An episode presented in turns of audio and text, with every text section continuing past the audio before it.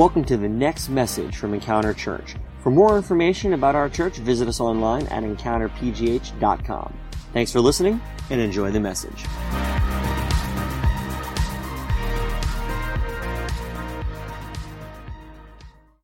So today we are uh, going to begin something a little bit different than we've actually ever done. Um, for the rest of the summer, we are going to be doing a uh, study of a book of the Bible, which we have done in the past with a couple sermon series, is that where we've kind of done sermons out of one book of the Bible for a period of time. Um, I think we've done Galatians. Uh, I know we've done Romans, um, but you know, I think this this year, what I really wanted to try was, especially since we're now in a format where we're in the house and we have an opportunity to really, you know, kind of talk together.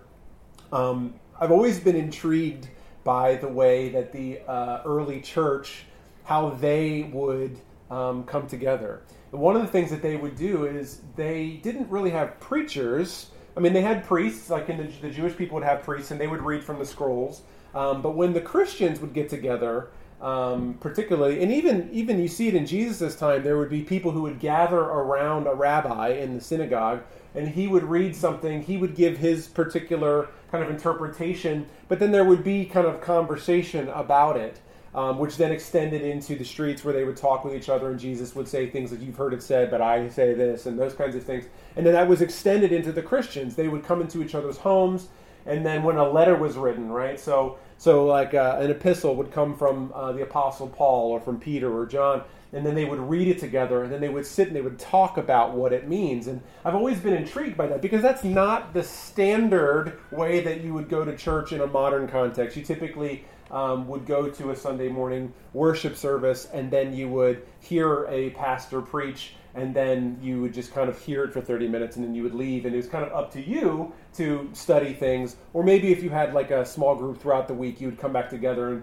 sometimes they'd be doing their own context or their own content or other times like in our church the way we used to do we would actually unpack the scriptures from that sunday um, so i just thought this would be a really neat opportunity for us to walk through the scriptures together live not so much prepared with what I feel like I want to say or what God wants to say through it, through me in, in the sense of as a sermon, but more like a natural progression of us. Let's read together. And, you know, when things stand out, as questions come up, we can talk about them and just kind of discuss those and integrate them. So I'm pretty excited about it. We'll see how it goes. Who knows? Maybe it'll be an incredible flop and then we'll switch to something else. But I think this is going to be pretty cool. So if you guys would, we're going to be um, starting in the book of James. Uh, so if you guys would open your Bibles, um, whether you have a hard copy Bible or a smartphone or a tablet, um, we're going to be reading from the book of James, which is in the New Testament, uh, near the end of the New Testament. Um, James chapter 1, verse 1. And I'm reading out of the CSB version. It's called Christian Standard Bible. Um, so you could probably change your uh, interpretation uh, text if you want at the top of your screen if you're interested in doing that or you'd like to follow along on your own. So Let's just start off right off the bat, and then uh, this is a moment. I want to be clear. Let's just pop in. If anybody has anything that they want to say, they have a question, a word that stands out. I even have Bible study tools on my phone that I could pull up, and we could look into Greek and stuff like that. So, you know, let's let's have a good time with this, and we'll just see where it goes. So, James, a servant of God.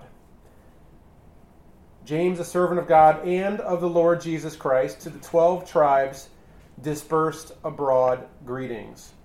So before we even go any further, I think there's some stuff right here. Look how James, like how he how he introduces himself. When you introduce yourself to somebody, you know you usually use a, a title, right? Like so people know what level of authority you have. So like if you're at a workplace, right? You would invite yourself, you would introduce yourself. Hey, my name is Jared, and I'm a senior technical recruiter. Like that's what my job is. I let them know that I'm a senior technical recruiter because that means I'm not just a regular technical recruiter. That mm-hmm. means that I have more more responsibility, right? Um, sometimes, I mean, you hear that, right? People say I'm a manager, I'm a lab manager, or you know, I'm a doctor so and so, or you know, whatever it might be. But look at his his title a servant of God. He didn't even call himself an apostle. Like Paul did. Paul would, right? So, right off the bat, James said, said that he's a servant of God. What does that imply? Like, what do you guys think that, like, what is he trying to say right off the bat there when he calls himself a servant of God and of the Lord Jesus Christ? Like, what's the first thing that just pops into your mind as far as, like, what he's trying to get off, just kind of start his letter with? Humble. Humility, for sure. I mean, the word servant, right? We talked a couple weeks ago about the one, um, like, serving with the, the towel, like, washing the feet right? So I, I, feel like he's trying to identify with Jesus right off the bat. Like he's saying, like Jesus told us that we are going to be servants first of all, and so I just want to let you know, like this is who I am. There's this there's a reference there to Romans one one mm. when Paul writes, Paul, a servant of Christ Jesus, called to be an apostle. So even Paul says, well, I'm a servant first, and then yeah, I also been called to be an apostle.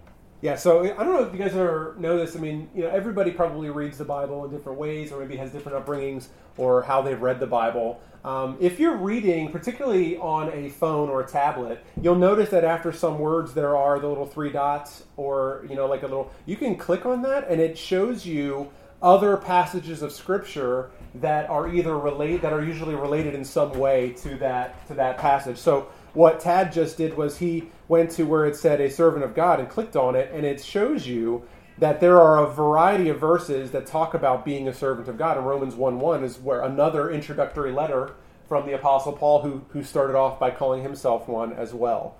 So then it says, To the 12 tribes dispersed abroad. Who do you think the 12 tribes are? Like, what do you think he's talking about? Is he only talking to Jewish people, you think?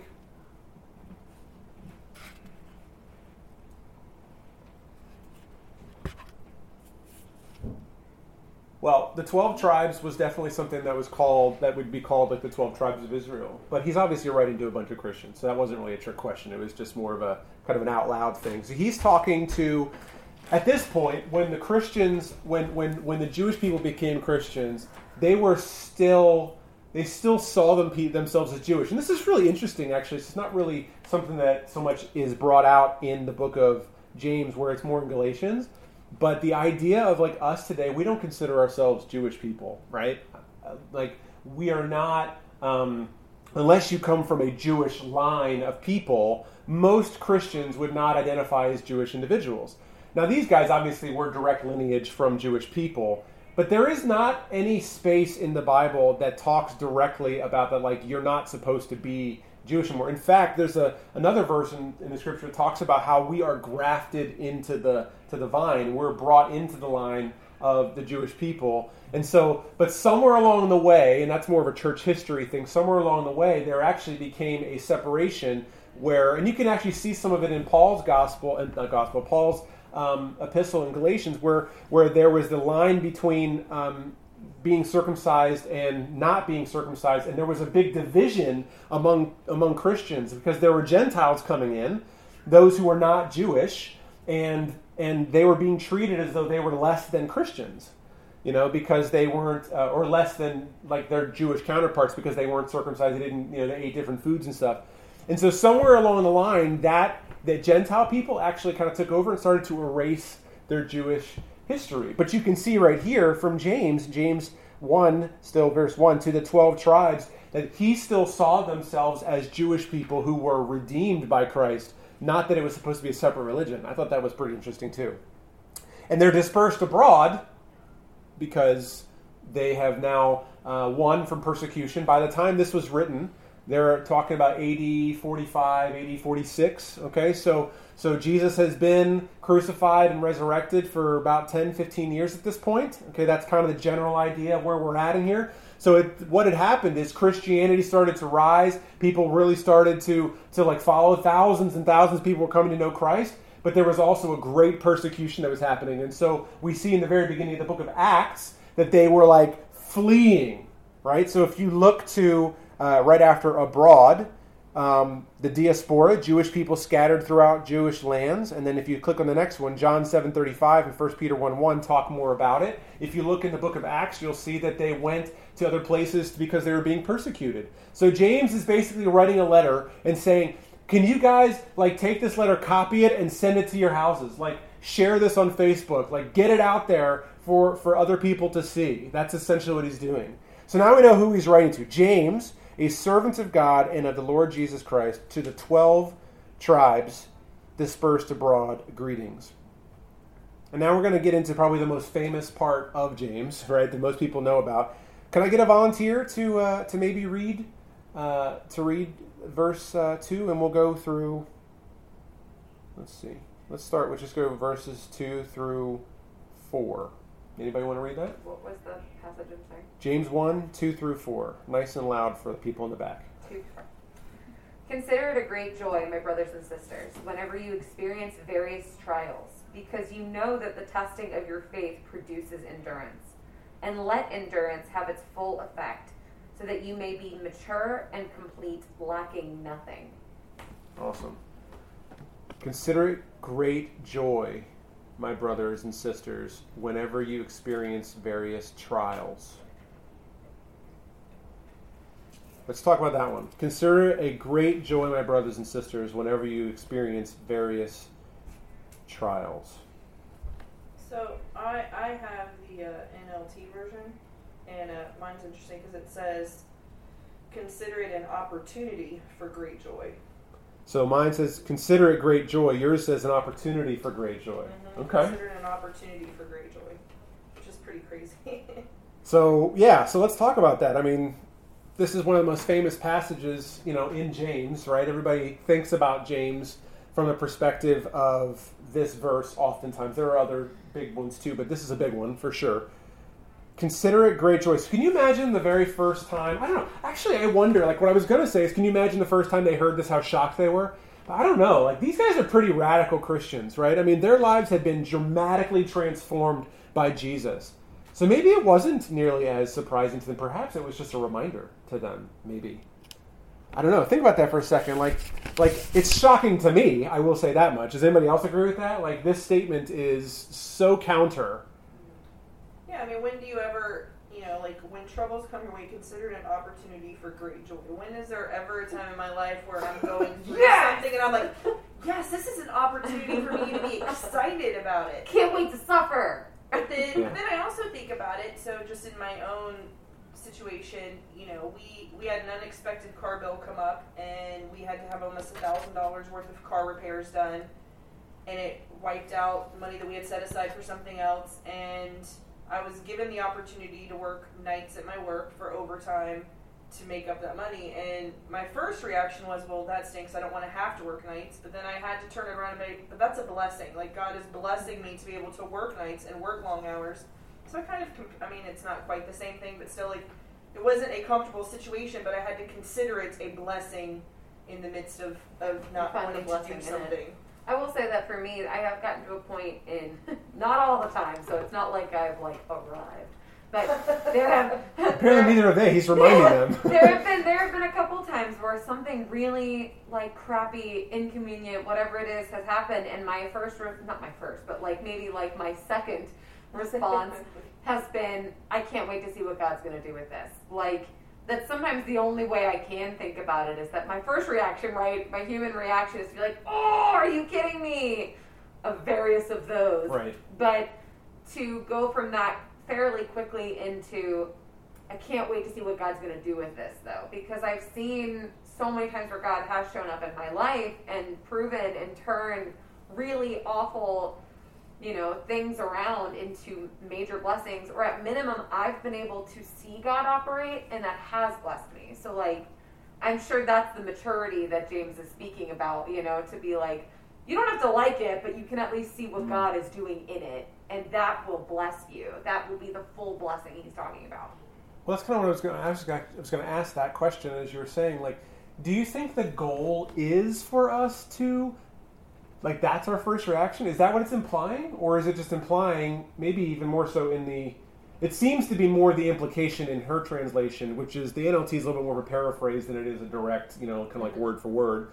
So it seems like the translators of the New Living Translation felt like that the essence of the verse wasn't that the goal is to every time your first mm-hmm. automatic reaction is to be joyful, but is more to remind yourself that there's an opportunity for joy in the trial. What do you guys think about that? Well, I don't think that any of the verse, any of the, the, the translations say your first reaction should be joy. Like, I don't think that, I think that was just an interpretation that we made. Is So that, I mean, I don't know, I mean, correct me if I'm wrong. No, well, I, no, that's well, that's right. I'm not saying. Sorry, finish your thought. I have a thought. Well, I was just thinking, like, I think it was our translation, right? Our interpretation of it is that the goal is to get your first reaction to be. But I think that's unrealistic. I mean, human nature in us, we are constantly battling human nature. And human nature is to be disappointed, to be upset, to be Right. grieving, whatever. No, and none of these translations of how many of there are out there, none of them say, brothers and sisters, consider it your first reaction to be joyful. It's true. You know, I think that what Heather was saying, that is the goal, is the opportunity of it. I think that's an easier way to understand it, to say, Mm-hmm. no matter what your first reaction is, quickly try to find the blessing in that. Right. Try to find, be redirected to the joy that you can. I like that. Be redirected to the joy. So what I was gonna, I was gonna say that you know, so there's this interesting um, story right in, in the Gospels where Jesus is on the boat with his disciples, and there's the storm that comes up, and then in that storm, oh, oh honey, it's okay. Um, in the story with the disciples, and the boat goes kind of like rocking, and the storm comes, and then Jesus kind of like seems to chastise them, where he's like, "Hey, you guys were supposed to choose faith, right?" So there's this, there's that verse that seems to imply that you should, like, that your choice should be faith. But at the same time, Jesus himself in the garden, like, was was overwhelmed with, with grief and before he because he knew what was coming to him. So there is that human side. So I I almost imply yeah, go ahead. I'll finish your thought. I mean, sorry. I say I, I think I almost um, I think I, what I guess what James is saying is like he's like me. Lead with the point, and then you kind of discuss like how you apply it. So like the point is this is an opportunity for joy, like period. How you get there is probably going to take a variety of ways, and Jesus saw the same thing. Jesus in the end chose the right answer, which was, "I don't want this, Father. Is there any other way? I wish I didn't have to do this." but it's your will and then he went through it you know there is no place in scripture even even postscript that looks back on the moment of jesus in the garden that like goes man if our savior hadn't been weak. Like there was none of that. So it doesn't seem to be any implication that you can't like be frustrated with a circumstance. I think it's but the goal is to consider it joy when there are trials to see that in it. Go ahead tad. What I want to propose is that we look a little lower in the text, like we jump to the verse 12 to 18. Hey, we're not there yet. Go ahead. because that's when he goes better on this, right? And uh, maybe we just want to read this. Is that okay? Do you want Yeah, to well, l- do you want to read all the way down or just Oh, that go one? ahead, first? because you have different translation and I don't want to confuse anybody, so just stay with one translation. Do you want to read just verse 12? Is that what you're saying? No, no, I'm saying if you can read from, so we read from the Continue same. going. Yeah, yeah. Gotcha, okay. 12 to 18, yeah. Yeah. All right. So, okay. So let's just start from where we were at. Consider it great joy, my brothers and sisters, whenever you experience various trials, because you know that the testing of your faith produces endurance. And let endurance have its full effect, so that you may be mature and complete, lacking nothing. Now, if any of you lacks wisdom, he should ask God, who will give to all generously and ungrudgingly, and it will be given to him. But let him ask in faith without doubting. For the doubter is like the surging sea, driven and tossed by the wind.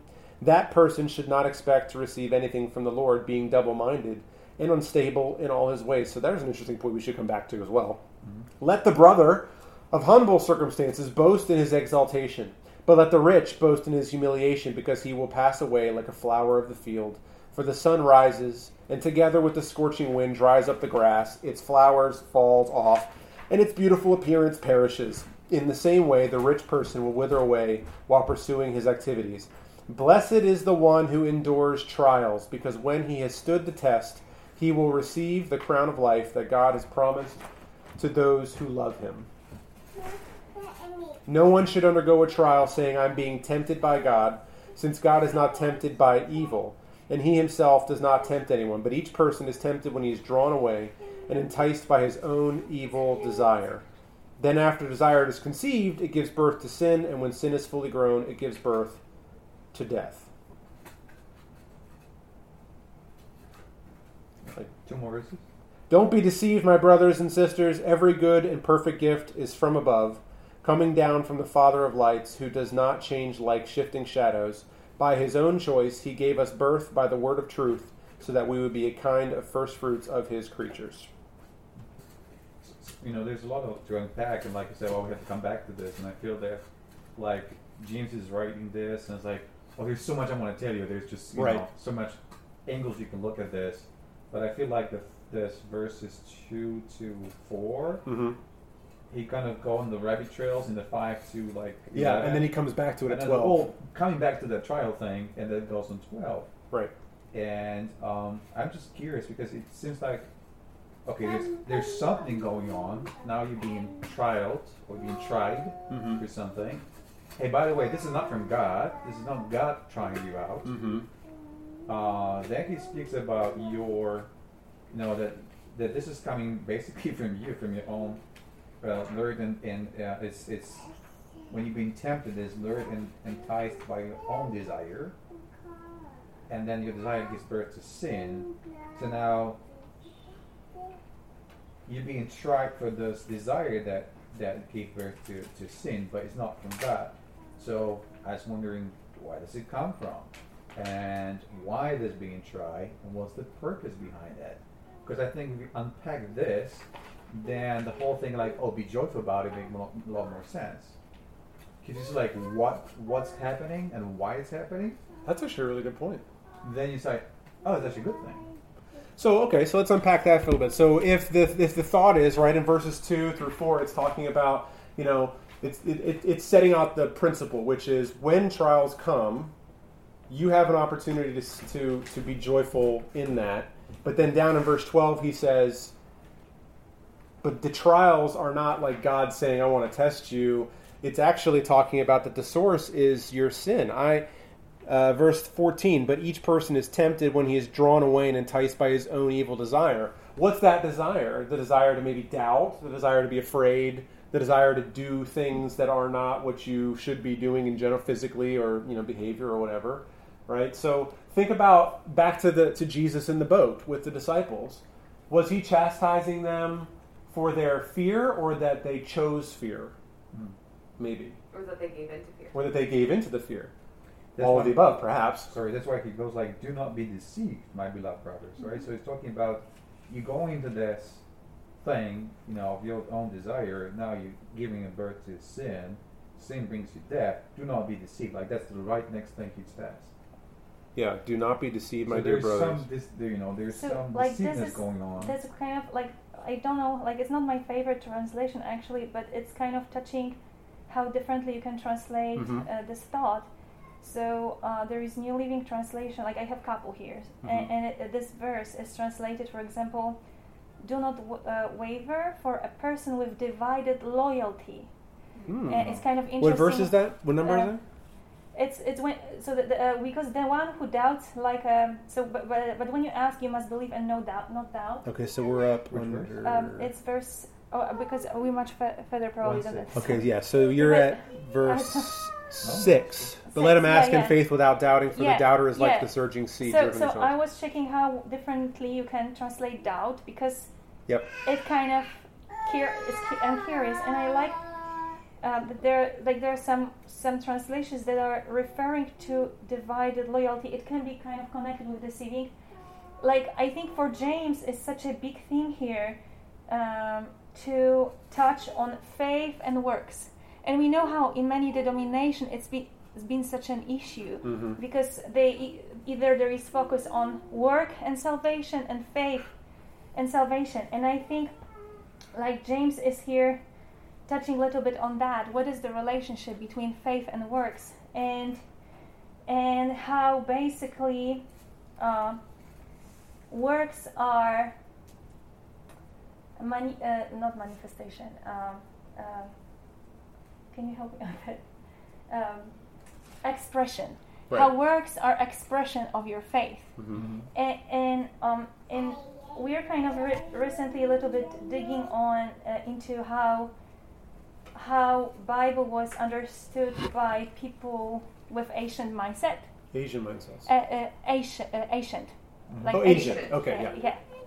So basically, uh, when you think about Israelites, and also like they were surrounded by people that serve different gods and different faith, and there are many cases in the Bible when actually they're reaching out instead of their God, instead of Yahweh, uh, and then later on uh, wh- when the in New Testament Jesus, they, they're reaching to, like, trying to, okay, maybe we should do it different way, maybe our way, or maybe, uh, maybe the way that other people who serve other gods do. And, and I think that, that it's a big, a big, big thing when he says about doubt, too, uh, how much your loyalty is put into one God. So, um, That's really good. and that, that basically every trial uh, it, uh, in this context is opportunity to express your faith And your loyalty. And, And your, your loyalty. loyalty. That's actually really interesting. so when you when you, you look and then when you think about your works how because uh, he talks about maturity that that works actually are leading us to uh, to righteousness and into growing into image of Christ. So basically, they're leading us into maturity and doing in righteousness as a way of thinking to do the right thing like Jesus did. And, and just about it, this is exactly that verse 18. Of his own will he brought us forth by the word of truth, that we should be a kind of first fruit of his creatures.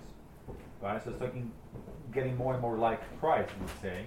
Right, we're like the first version of the perfected version that will supposed be that will become that way. Yeah. So let's go back up to verse uh, five then, because I think we've really unpacked the beginning there. So the concept of, well, actually, let's let's actually go back up to three.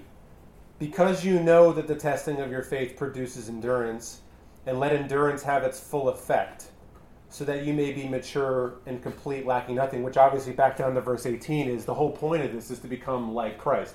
We know when we do, we become the first fruits of Him. Like this is a process, for sure. None of us are, none of us are ever going to be perfect. Like that's just not the way it is. And so, so us becoming like Christ is the process. And apparently, according to this, every opportunity that we have where sin, temptation tests our loyalty, tests our, you know, are we going to choose faith or are we going to choose how I feel or choose the easy way, whatever that is? Mm-hmm. Every one of those means that you, if you test your faith, it produces endurance, and let endurance have its full effect, so that you may mature, be mature and complete, lacking nothing. What does it mean to let endurance have its full effect? What do you think that means? I'm stuck in conditioning, like you know, like with, like you're an athlete and you're practicing, like you're building endurance so that you can do your 40k run. Otherwise, you die halfway through. 40k. That sounds like a lot. Where is that? I, Oh, I mean, like like you know, a marathon, right? If you, if you run. ah, okay, marathon. I was like, oh my gosh, 40k. 40k. Well, um, this is one three, I think was it. The one we just read was Yeah, one one, four. One four, Okay, sorry. okay, thank you. So so he's talking about conditioning, and now this is conditioning for what? Like a race, which Paul talks about. Run the race with endurance, he says. Yeah, and I think you know because we talk about his loyalty, like Ilona said, and it's because it's um, you know he also says we're going to have tribulation, right? And this is Lord living, his apostle saying you are going to live there, but you will overcome that, right? And I'll give you a Holy Spirit. So I think it's all talking about the same thing, the same kind of conditioning, because you're going to go through this. This is part of your time here on this world. You're going to go through tribulation. You, you don't have to be a victim of it. You don't have to struggle through it. You have to condition yourself to become better in dealing with it, so to say. That's like actually that. really That's really good. You don't have to be a victim through it. I think that's a really good approach to looking at it. I think that's what he's trying to say is that like that's the whole you know conditioning the endurance of it like consider it pure joy i mean or you know redirect yourself to the joy of these struggles because you can take control over your reaction to it. You can trust in the in a god who can get you through those and navigate it through it. You don't have to be a victim of the of the trial. That's a really good way of looking at it. Yeah, and I Well- think the, the more that you, with endurance, the the more you allow yourself to grow and to be tested in your faith, your first reaction, kind of what Kylie said, your first reaction isn't like, oh, woe is me, I'm going through this again. Your first reaction is, okay, wait a minute. Let me let me look at this and see what's God going to do through this. So now instead of you know curling up in a ball and feeling like the world is closing in, instead now I'm going to focus on God and say, okay, you know what? You've trained me to be who I am. I need to focus on you, and now I can endure this trial and come out and consider it joy that I have had the experience to be tested and to see you work through it. You know, I watch a lot of soccer, and uh, and I um, I always something that's always struck me is first of all how far these individuals can run and how long they can do it for, right? So the endurance, and you know that that's what you do in soccer. You just run, run, run, run, run, run, run. It's always struck me though that when there are breaks between, um, like uh, whenever there's a stoppage, maybe a free kick or a corner kick or whatever, you look at them and they are winded. There is never a moment where a soccer player is like, "This is fine." They're always tired. Their their lungs are constantly like, but they can just jump right back in immediately into the sprint, into the into that like grueling. So it's not that the the goal, and I and I feel like it's it's it's applicable here because he's talking about endurance, right? He's talking about the idea of it's not that that they understood that the sinful nature is always going to be there. It is never going to be eliminated. There is until we are until we are restored and made perfect, it will always be there and will always require the choice, right? So the the object then is not to is not to maybe to answer our original question. The object is not to be like be this perfect individual. That's where we're heading, but instead the ability to to choose to choose faith, the ability to be joyful, and that reaction time is is shorter each time. And and when you're in it, you can still be productive and you can still move like the soccer player. Like they just ran the full length of the field and they're tired, but they still have it in them and they keep going. I think that's that's that's how that's the implication for me. If, if I can just add something to Yeah. that metaphor of the soccer player, right? They, as they run for those 90 minutes, they also very good in conserving the energy. They know where to spend it. They just, you know, like amateur players, they run all the time, And then they're exhausted in the last. right? And they just don't have time and energy to finish up the game. A professional player, they know exactly where to spend energy, when to run really fast, and when to let it, you know, somebody else jump in. And, and I think there's also about this how we approach things. I don't know about you, but when things are happening, I'm like, oh, I have to figure this out. I have to find some ways. I have to try this. I have to try that. I, and you try to resort, be resourceful in solving the problem. And like, it's it's like if you've been through tribulations, and all of we, all of us have been through some sort of tribulations in our lives. You gotta say, okay, how did it ended the last time? Mhm. and you see how God just make things perfect. Like it shouldn't even happen. Like it should have been impossible, but He made it a way. Right. Right?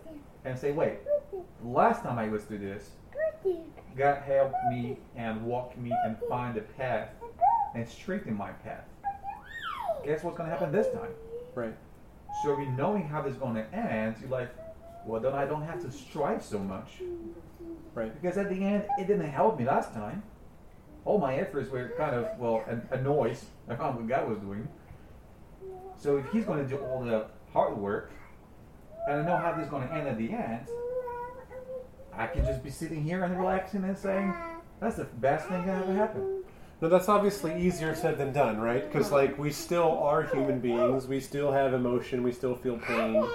So, so I think he actually gets into this next piece, right? So he's talking about wisdom, like like remembering, maturity, right? Because which is what he basically said. He says, "So that you may be mature and complete, lacking nothing." Like that's the goal. The goal is to get to the point where you're mature and you're complete. And every time an opportunity pops up, like for like a trial pops up, your reaction time to remembering what God did in your life is fast, and you're like, "I'm not going to wallow. I'm not going to sit in that space." And yet there is that constant struggle. So then he goes into verse 5 and he says, Well, now if any of you lacks wisdom, he should ask God, who gives to all generously and ungrudgingly, implying, right, that like that God is like people go, God, what do I do? What should I do? And I get it, that's a real thing for sure when you don't know what's going on. Because again, like I think perspective is a big piece of this. But God is willing to give us grace and give us wisdom generously and ungrudgingly. In other words, you didn't listen to me last time. I'm not giving it to you now. No, he didn't do that. It says ungrudgingly. And it will be given to him. But let him ask in faith without doubting or without divided loyalties, which is the little thing there. So that word doubt is talking about without divided loyalties. So let's we're going to hold that for a second and read the rest of this, and then we'll come back to that. For the doubter, the one with divided loyalties, is like the surging sea, like the surging sea, driven and tossed by the wind. So waves, just no purpose. They're just crashing everywhere because the wind is blowing them. That person should not expect to receive anything. Who's that person? The divided loyalty person should not expect to receive anything from the Lord, being double minded and unstable in all his ways or in all his conduct. So let's unpack that. So God says, James says through God, I will give you wisdom. If you want to know how to act, you want to know what my will is for your life, you want to know like what the opportunity for joy is in this trial, ask me and I'll point it out to you. But then it's very clear, it's almost like a rebuke, like a because maybe there must have been some people kind of doing that, maybe a history or a habit of people. And I want to talk about that. What does it mean to be divided loyalties? What does it mean to be a doubter? I don't think he's talking about the natural human fear that arises because we see that all throughout Scripture. We get that. What is he talking about here? Like, what does it mean to be double-minded? So I think we kind of have example from our life to that will be a good illustration of, of that. Like uh, Ted lost uh, his job like it, because company was sold um, November last year, um, and we basically like uh, it was like it, and the whole unemployment and job search took about eight months, Mhm. and we were it was a trial for us, Sure. uh, uh, and we were praying through this time. Uh, about job, about like basically wisdom, because it was sometimes it, within what was going on, it wasn't even clear. If maybe like he should, you know, uh, take a course and change his profession. Maybe he should do this and that, you know, like different different things. And we constantly, literally, we uh, we heard only one answer from God. Like when we ask about apartment, because our rent just finished, like we should, what we should do, whatever we were asking and praying, we were receiving one, one like scripture or one one word, seek my kingdom first. Hmm. So we had kind of situation where our loyalty and trust can be put in money, or in provision, or in job. I mean, Right. in a job, like in a money through job. Yeah. But Security. Basically yeah but god was saying seek my kingdom first and we were like really trying to unpack like it, it's like you know it's such a uh, basic term seek my kingdom but we were trying to It's very unpack vague. it unpack it what was it what does it actually mean in our circumstances in Right. our situation like for us today it wasn't clear but um but whenever we were trying to focus our mind something else, it just nothing w- was working, nothing.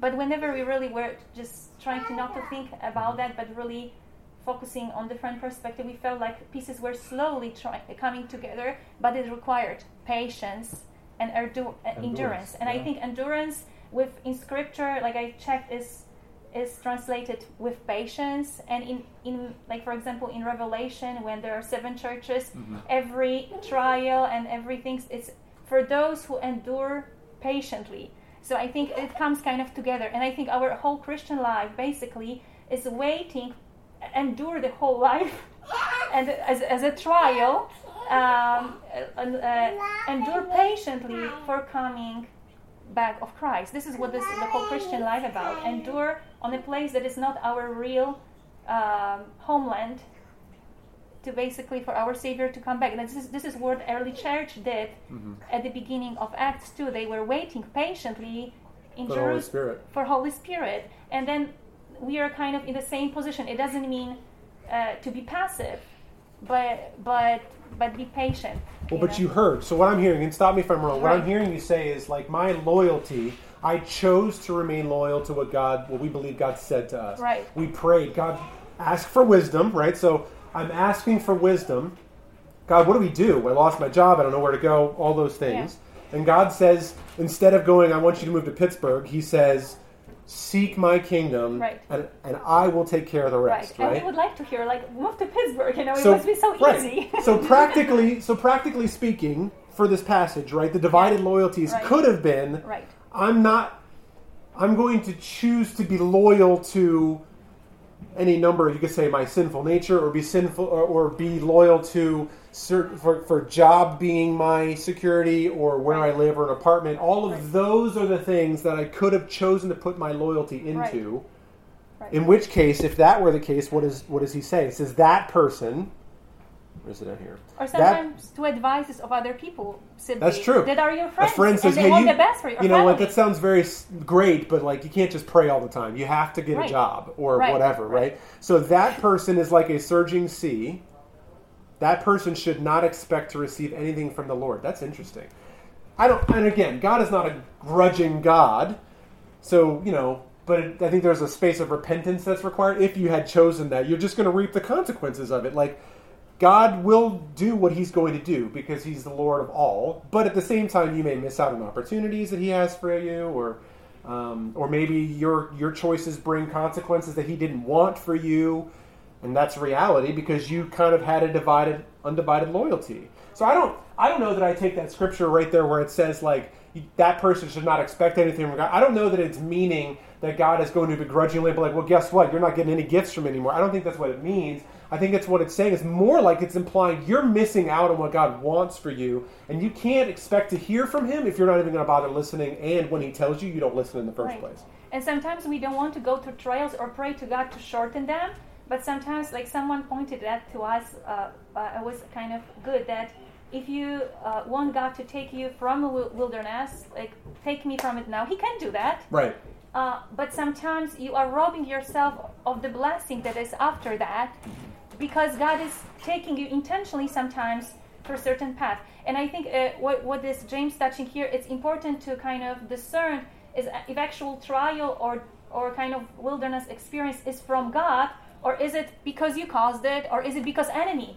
Because they are two to- totally different experiences if Yeah. God is leading you through that Right. or if it just just because it's unfortunate consequence of choices or sin or basically enemy but if, if it's enemy there's, we just kind of don't want to be there right, Right.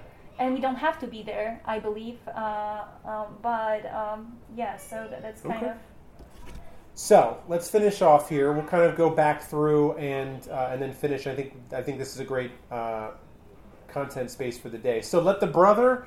Actually, this is interesting. Maybe we'll come back to this one next week. But let the brother of humble circumstances boast in his exaltation, but let the rich boast in his humiliation. So we're at verse 9 and 10 here. Let the brother of humble circumstances boast in his exaltation, but let the rich boast in his humiliation, because he will pass away like a flower of the field. For the sun rises, and together with the scorching wind dries up the grass, its flowers fall off, its beautiful appearance perishes. In the same way, the rich person will wither away while pursuing his activity. So we'll definitely come back to this one next week. So then to cap off today, blessed is the one who endures trials. Because when he has stood the test, the test of life or the test of this moment or any of them, it's like layered, he will receive the crown of life that God has promised to those who love him. No one undergoing a trial should say, I'm being tempted by God, since God is not tempted by evil, and he himself doesn't tempt anyone, but each person is tempted when he is drawn away and enticed by his own evil desire, when he's tempted to have another loyalty other than the Lord. That's kind of how I'm unpacking that. Then, after his desire is conceived, when you linger on it and you kind of let it sit there for a little while, I almost feel like I feel like what it's saying for us is, you know, I don't know if anybody else like this. I do this all the time. Is a thought pops in my mind and I don't kill it right away. I let it linger in there. I let the the doubt or the fear or the the the, the desire to do something that maybe I know is I let it sit there. That's that first part, right? The tempted. But then it says when each one is tempted and drawn away, and and, te- and then after desire is conceived. So like it, there's a gestation period, like that it it grows, and then eventually you let it sit there long enough unchecked, and then it becomes birth. It becomes birthed into sin. Then it action, and then when sin is fully grown, it gives birth to death. Which is, I think that's talking about like then it becomes a pattern, the pattern of sin. Like you have not only done a mistake, you allowed it to germinate and become something, but now you have that sin is there, and you're engaging in it willfully, or at least willfully allowing it to remain in place without addressing it. And it says ultimately that gives birth to death. I think about people, and this is a way bigger subject, but I think about how many Christians, public profile Christians, we're seeing who, after years, are saying that they're giving up their faith, they're walking away from their faith. And I wonder how much of that is rooted in there were things that they had undealt with for such a long period of time, and it's a natural course that sin divides us from God. I don't know. Don't be deceived, my dear brothers and sisters. Every good and perfect gift is from above, coming down from the Father of lights, who does not change like shifting shadows. By his own choice, he gave us birth by the word of truth, so that we be a kind of first fruits of his creatures. We are we are the, the new creation. That's what we are, a new kind. There nothing has ever existed like we like we are right now. And all of what we are, of what is happening in our lives, ultimately, as we choose Jesus, as we choose God as our loyal master, as we serve Him, like James started with, right? A servant of God. If we serve Him and are loyal to Him, we are becoming more like Christ. We're becoming more like Him. And every trial, every situation, every chance that our sinful nature rises up that we choose Him instead of it, we become more and more like Him. Anybody online have any thoughts? Okay. Well, I think this is a great place to stop. What was that? It's been a great discussion. Yeah. Well, I think this is a great place to stop today. Next week we'll come back and we can start with the. Uh, oh, sorry, two weeks. Yeah, we'll come back and we'll, we'll read the one, the passage uh, about um, where it talks about like the rich being hum- a humiliating position and the and the the poor being an exalted position. We'll start there and then we'll kind of see where we go. So, um, awesome. Well, let's pray. God, thank you for your word. I thank you that um, that we get to read um, centuries and centuries and centuries ago of, of, of truth that has been shaping your people, um, and that every new generation that comes along has to start. You know, so like I think of James when he wrote this, that by the end of his life he was far closer to the goal of being mature and complete and lacking nothing than he was in the beginning of his life, and maybe even when he wrote this letter. And we're in that cycle now, right? So we're reading it and we're becoming more like your son Jesus. That you're making us be like him and, and our choices. And at the end of our lives, I pray, God, that we would be so close to what you've called us to be. But then it starts over with every new creation, every new person who comes to know you. And I thank you for the living nature of your word, that it is never irrelevant, it is always timely.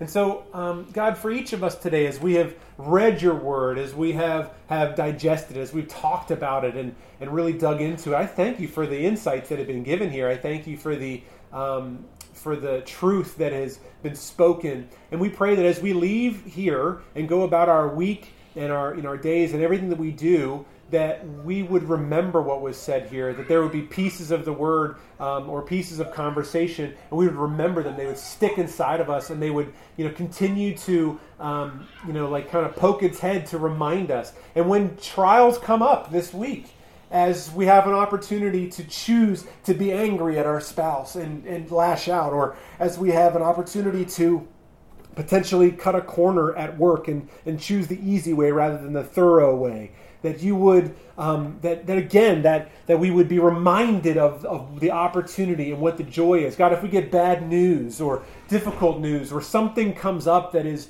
that causes us to feel fear or shame or any any whatever anything that we would be reminded of no what is this an opportunity? Holy spirit speak to us. We give you permission to challenge us to confront us to convict us to encourage us and to remind us of, uh, of, of the joy that is waiting for us as we choose to give you our loyalty alone. I thank you for what you're doing here. We love you. In Jesus' name, amen. Amen. Thanks for listening to this week's podcast. If you call Encounter Church home, or if you'd like to partner with us to support the work that God is doing here, you can take advantage of our online giving option. Just go to encountergiving.com. Also, stay up to date with us throughout the week by following us on Facebook, Twitter, and Instagram at EncounterPGH. Thanks for listening, and we'll see you next week.